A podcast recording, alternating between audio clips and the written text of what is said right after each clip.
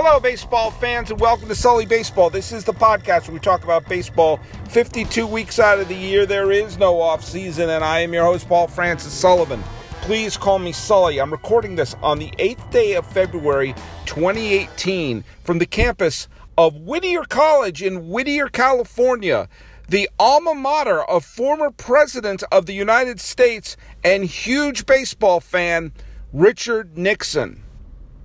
You know, him being a big sports fan is probably not the first thing that comes to mind when you hear Richard Nixon's name. But with that being said, he was a a, a rabid sports fan, probably a bigger football fan than a baseball fan, but was certainly a big baseball fan, and uh, was would attend many Yankee games uh, towards the end of his life because towards the end of his life he lived in in New Jersey. Uh, when he retired there's a there's a photograph of him in the Angels clubhouse because he's from Orange County. He's from the, the, Southern California, Orange County, and he was living, I believe, in Yorba Linda or maybe uh, San San Clemente. I can't I can't remember where. It was some big town down here in Southern California, and there's a photograph of him in the clubhouse when the Angels clinched the 1979 American League West title, which was the first ever division title won by the California Angels back when they were called the California Angels, and I still wish they were called the California Angels. He was a big baseball fan, he was, and um, I'm sure that's how he'd like to be remembered. He's a big baseball fan. Uh, I've never been to Whittier before. I happen to be down here for uh, another reason, uh, for a, another professional reason and I happen to be nearby Whittier College, and so I, I stopped by here.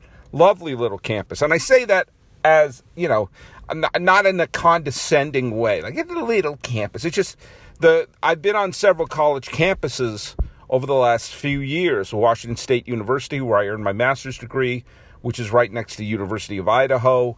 Uh, a lot of time at Stanford University, gone to UCLA campus of UCLA, and all these are gigantic campuses. Huge campuses for these universities. And this is a college, and it's a smaller college in a small college town. It's lovely here. I've, it's it's a pocket of California I never knew existed. I, I never knew that this was. I mean, I knew it. I all right. I knew it existed. I just never been here before.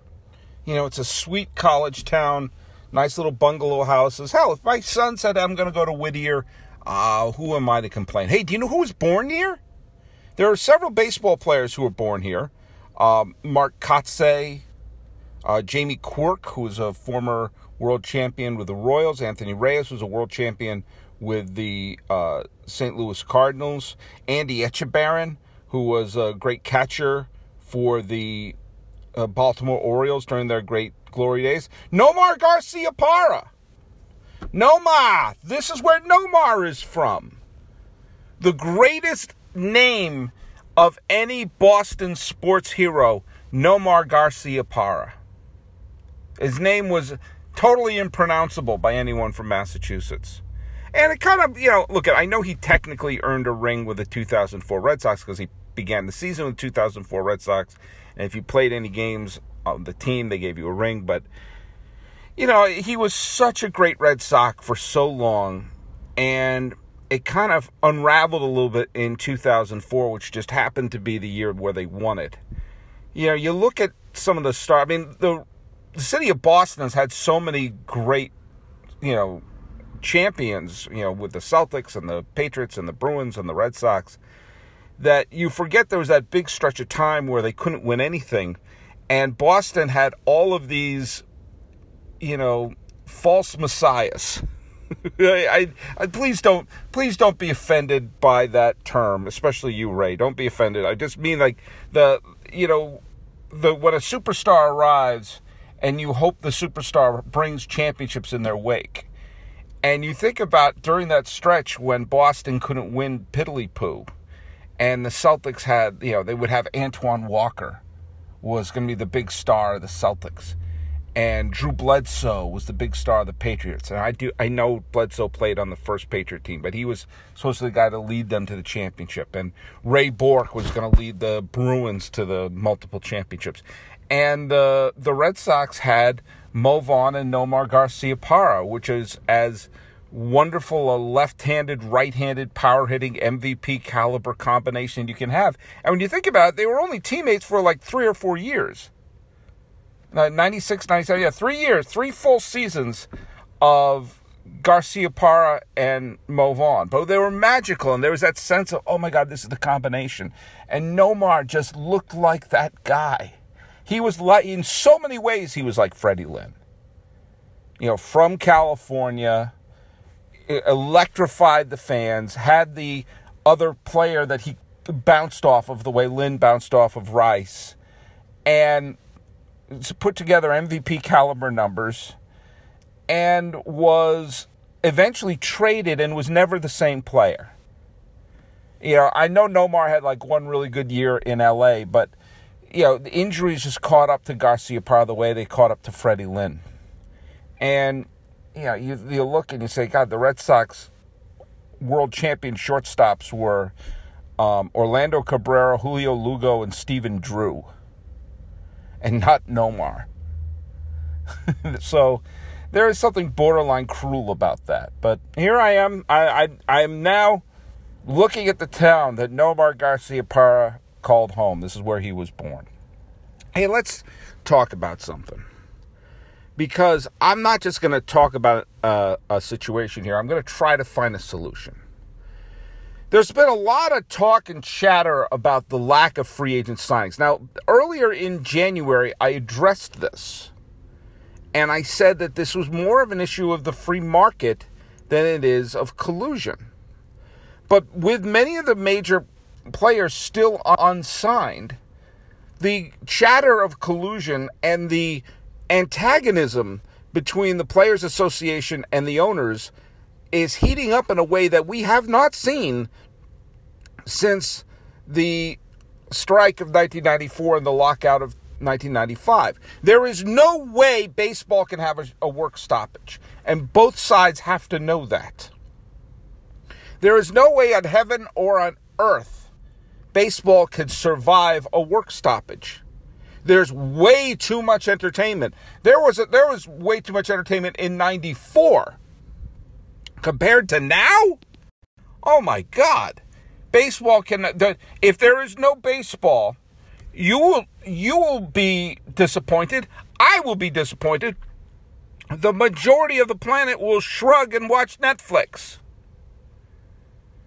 So whatever issue is going on, it cannot involve labor strife. And the players can never win the court of public opinion, even when the players are right. They were right in 1994. The owners colluded. That wasn't an opinion. That wasn't a conspiracy theory. They were found guilty of collusion. And if the owners are found guilty of collusion this time around, well then then they should be punished as well, but everything pointed in the mid 80s towards collusion. They were trying like crazy to break free agency. There was a work stoppage in 1981. There was a brief work stoppage in 1985. There was a lockout in 1990. And they were doing anything to break the players' union and to implement a salary cap. And they colluded in the mid 80s. The, the commissioner of baseball was part of the collusion, Peter Ueberroth. And players went to free agency. Players in their prime went to free agency. Andre Dawson and Tim Raines and Jack Morris couldn't get contracts offered to them. And they were the owners were colluding to break free agency. Now, I think this is a different situation now. And the reasons I think it's a different situation now is I think the reason that these players are not being signed is not because of a covert agreement between the clubs to not sign them, but perhaps a groupthink. As I've said before, GMs can lose their jobs even if they deliver a world championship, if they sign players to bad contracts. The GM of the Red Sox delivered a world championship in 2013 and was fired after 2015. And why? Because of the contracts, mainly because of the contracts of Sandoval and Hanley Ramirez. You could lose your job over this. And it could hang over the franchise. Like it hung over the Phillies, the long term deals signed to Jimmy Rollins and especially to Ryan Howard, the unmovable contracts. I'm, I'm a mere 20 minute drive from Angels Stadium in Anaheim. You think they want to dump Albert Pujols? So the idea of signing players to long term deals in their 30s could cost a GM their job. That's one thing. Second thing, analytics are being embraced by every team, including the Phillies, finally. And the analytics show that it's not smart to sign these players to long term deals. And you bring these, you do this analysis so you can say, hey, how do we avoid contracts that harbor us, that, that, that hang over our heads? And you do that by saying, well, if a player is already celebrating their 30th birthday, chances are their career is going to go on a steady decline. And you're better off spending that money on your own players, keeping them from walking on free agency, than you are signing a player who's 31 years old to a six year contract. Okay? That's another part of groupthink. And what's the elephant in the room in that situation? When they're handing out huge three, four, five year contracts to players in their 30s 10 years ago, 15 years ago. What was different now than then? There's PED testing now. Yeah, I'll say it. That's probably a big reason. In the past, they're still producing at a super high level. Hell, they may have a spike in production in their late 30s. Then that's a good contract. The contract for Barry Bonds was never bad because he was producing right to the end, save for 2005 when he was injured. Rafael Palmeiro was still hitting the shit out of the ball. Mark McGwire was still a big home run threat even when the injuries were catching up to him towards the end of his career.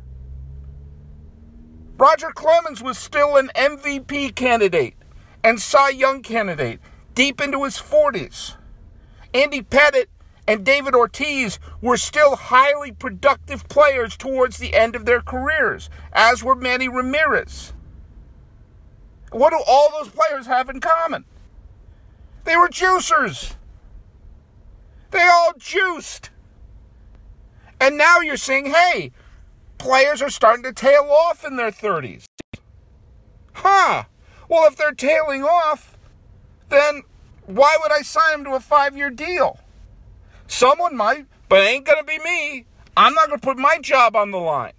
You're seeing more defensive GM moves. I'm sure if Eric Hosmer wanted a three year deal, he'd have a flurry of teams looking for three year deals. He wants a five or six year deal. And teams are like, oh, wait a minute. We got a guy in his 30s who's a first baseman. There are a lot of first basemen out there. There's a lot of first basemen with power out there, and we can get them for a hell of a lot cheaper than Hosmer. Even though Hosmer might be better, he wouldn't be so significantly better to spend all that money on that. You're better off signing your own players to long term deals. As I pointed out before, you notice a lot of the superstars are not getting to free agency because teams have figured out we're better off spending that money keeping Joey Votto. We're better off signing Mike Trout. We're better off signing Stephen Strasburg. And of course, next year you have an unbelievable free agent class that could include Bryce Harper and Clayton Kershaw. So if you're going to spend a giant pile of money on a starting pitcher and you want to get in the bidding for a starting pitcher, would you rather have it be for Jake Arrieta, who's already in his 30s, and starting pitchers can fall off a cliff, or would you rather try to sign the best pitcher of this generation? So there's all these elements that are in play that describe why there is a shortage in the free agent signing. And it must be frustrating as hell for the players who said, "I'm it's my walk year. Why am I not getting contracts?" But sometimes that's a market shift, especially at a time when when there was a ton of home, a flurry of home run hitters. You know that's going to affect J.D. Martinez. That's going to affect Eric Hosmer. That's going to affect Mike Moustakas. Because teams can say, hey, we can get a power hitting first baseman for a third of the price of Eric Hosmer and spend that money elsewhere. It's not collusion, it's learning how to analyze a player's value, which teams are doing differently now than they did 10 years ago. The analytics are different, and the production of players in their late 30s are different. But teams aren't signing them. Now, I believe that there will be a crack in the armor. I believe some players are going to wait it out. You know, eventually, like, there'll be some team that has an injury to their starting pitching staff that will sign Jake Arrieta. Some team's going to say, oh my God, there's always a team that has one of their star starting pitchers go to Tommy John surgery sometime in spring training. And that team's going to look up and say, Jesus, we can sign Jake Arrieta right now. Let's do it. And I don't know what team that will be, and neither do you. I think Yu Darvish will eventually sign with either Milwaukee or Minnesota, or he could go back to Texas. But that will happen. And I think eventually you'll start to see some of these players sign for deals, but maybe not as long a deal as they thought they were going to. But in the past, the uh, an agent like Scott Boras always had the opportunity to get one gullible owner. There was always one owner who would who would bite, and only took one. And you know, and sometimes it would be an absolutely bananas contract. Really, you're going to sign Milton Bradley to a long term deal? You know, when Pablo Sandoval was a free agent, I was basically holding candlelight vigils for the Red Sox to not sign him. And the Red Sox did sign to a long term deal. What we're missing is the lunatic billionaire owner who will spend money on these free agents. And we need that. I'm not just going to curse the darkness, I'm going to try to light a candle. If baseball has even the possibility of the threat of a labor strike, then we cannot sit back and allow it to happen when a solution is so easy. We need to find a crazy billionaire, a bonkers billionaire and we need them to be the owner of a team and to have that team go on a free agent spending spree, bringing in Moustakas, bringing in Hosmer, bringing in Lance Lynn, bringing in Yu Darvish, bringing in JD Martinez, all of them coming to this team. And I'll tell you, I'm not even going to be, I, I don't have the billionaire, okay? I wish it was Trump.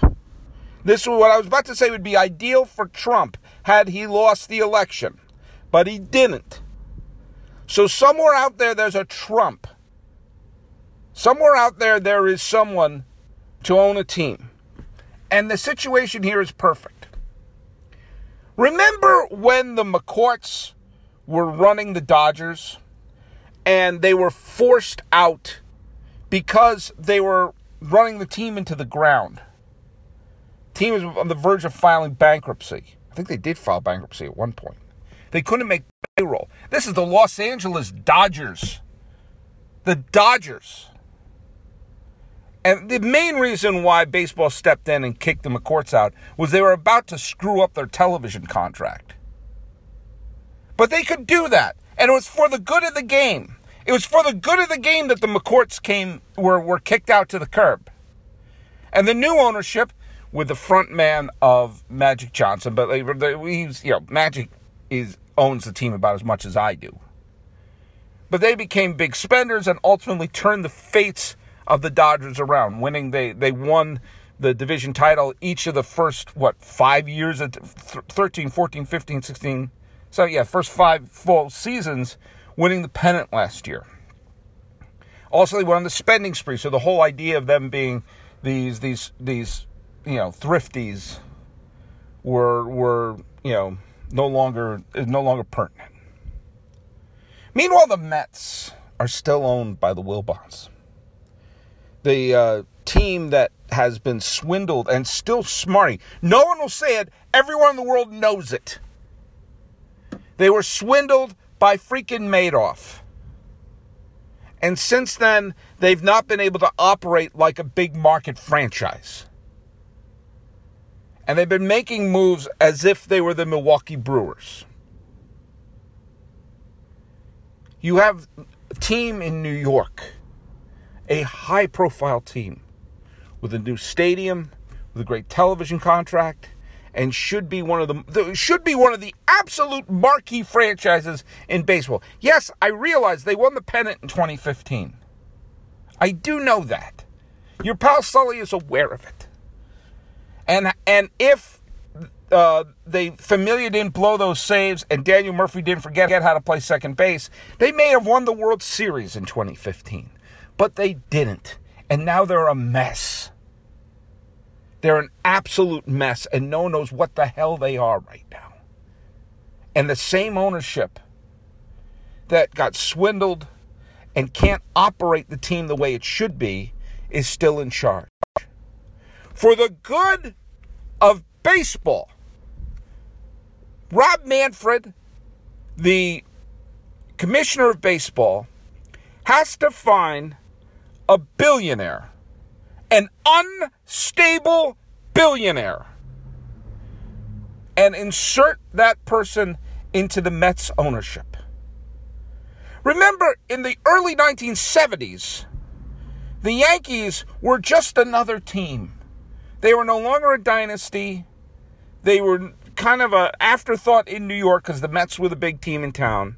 They were owned by CBS, and a crazed rich man from Cleveland took over the team. Now, you may say that George Steinbrenner was a bad figure in baseball's history.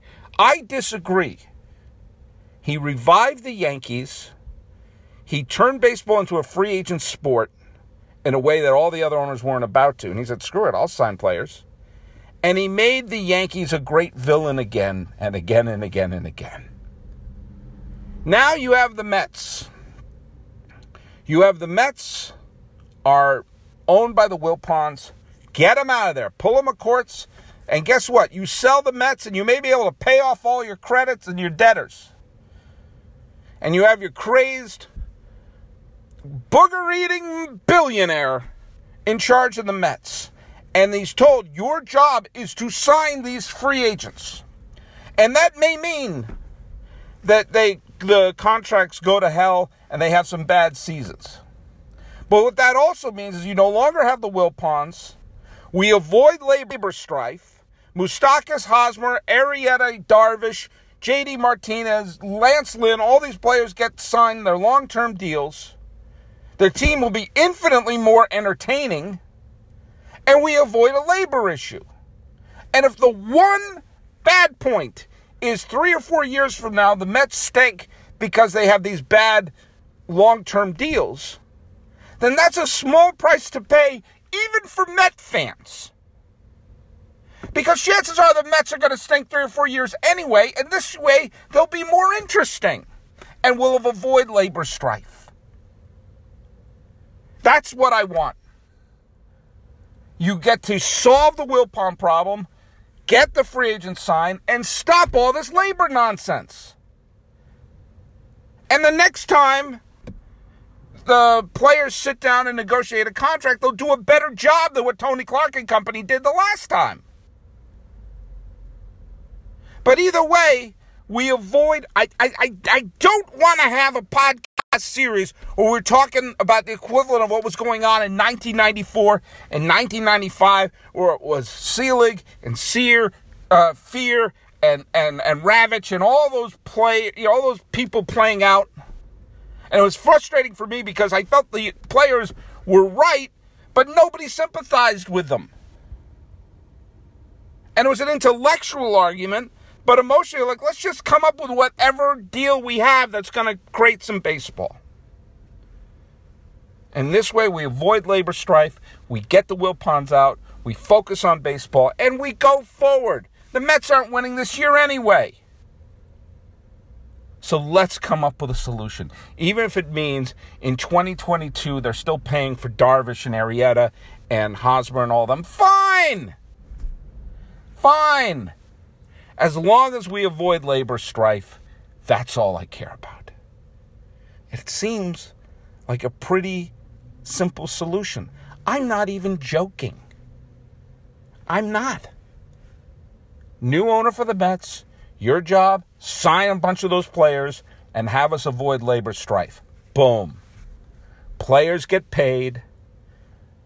The Mets are no longer being run into the ground. The strike is averted. What part of that doesn't work? If you disagree with me, or if you think I'm just joking, write me on Twitter at Sully Baseball and you tell me what part of that plan doesn't work. I'll tell you, the whole goddamn plan works. Sorry, Ray. By the way, I'm here in Whittier College talking about this whole thing. Do you know what the name of the teams are here at Whittier College? It's Quaker College, so it's obviously not going to be the Warriors or something. It's the Poets. The Whittier Poets. I thought my school that I went to undergrad for had a weak name. They were the Violets, the Poets. Let me tell you, when you're an athlete, nothing scarier than a poet. But with that being said, I hate poetry. I'd rather face a warrior. And I'd rather face uninterrupted baseball. I don't care what happens behind the scenes. Just make sure we have opening day through the World Series. Fight all you want in the offseason. Get this work done. Get a new owner for the Mets. And while you're at it, go to sullybaseball.com, like me on Facebook. Subscribe on iTunes, SoundCloud, YouTube, Twitter, Stitcher, Instagram. I'm everywhere. The music is by Ted Thacker and Patrick Kaliski. Coming up with solutions on the campus of Whittier College. This is Sully Baseball for the sixth day of February 2018. I'm your host, Paul Francis Sullivan. You know what you can do? You can call me Sully.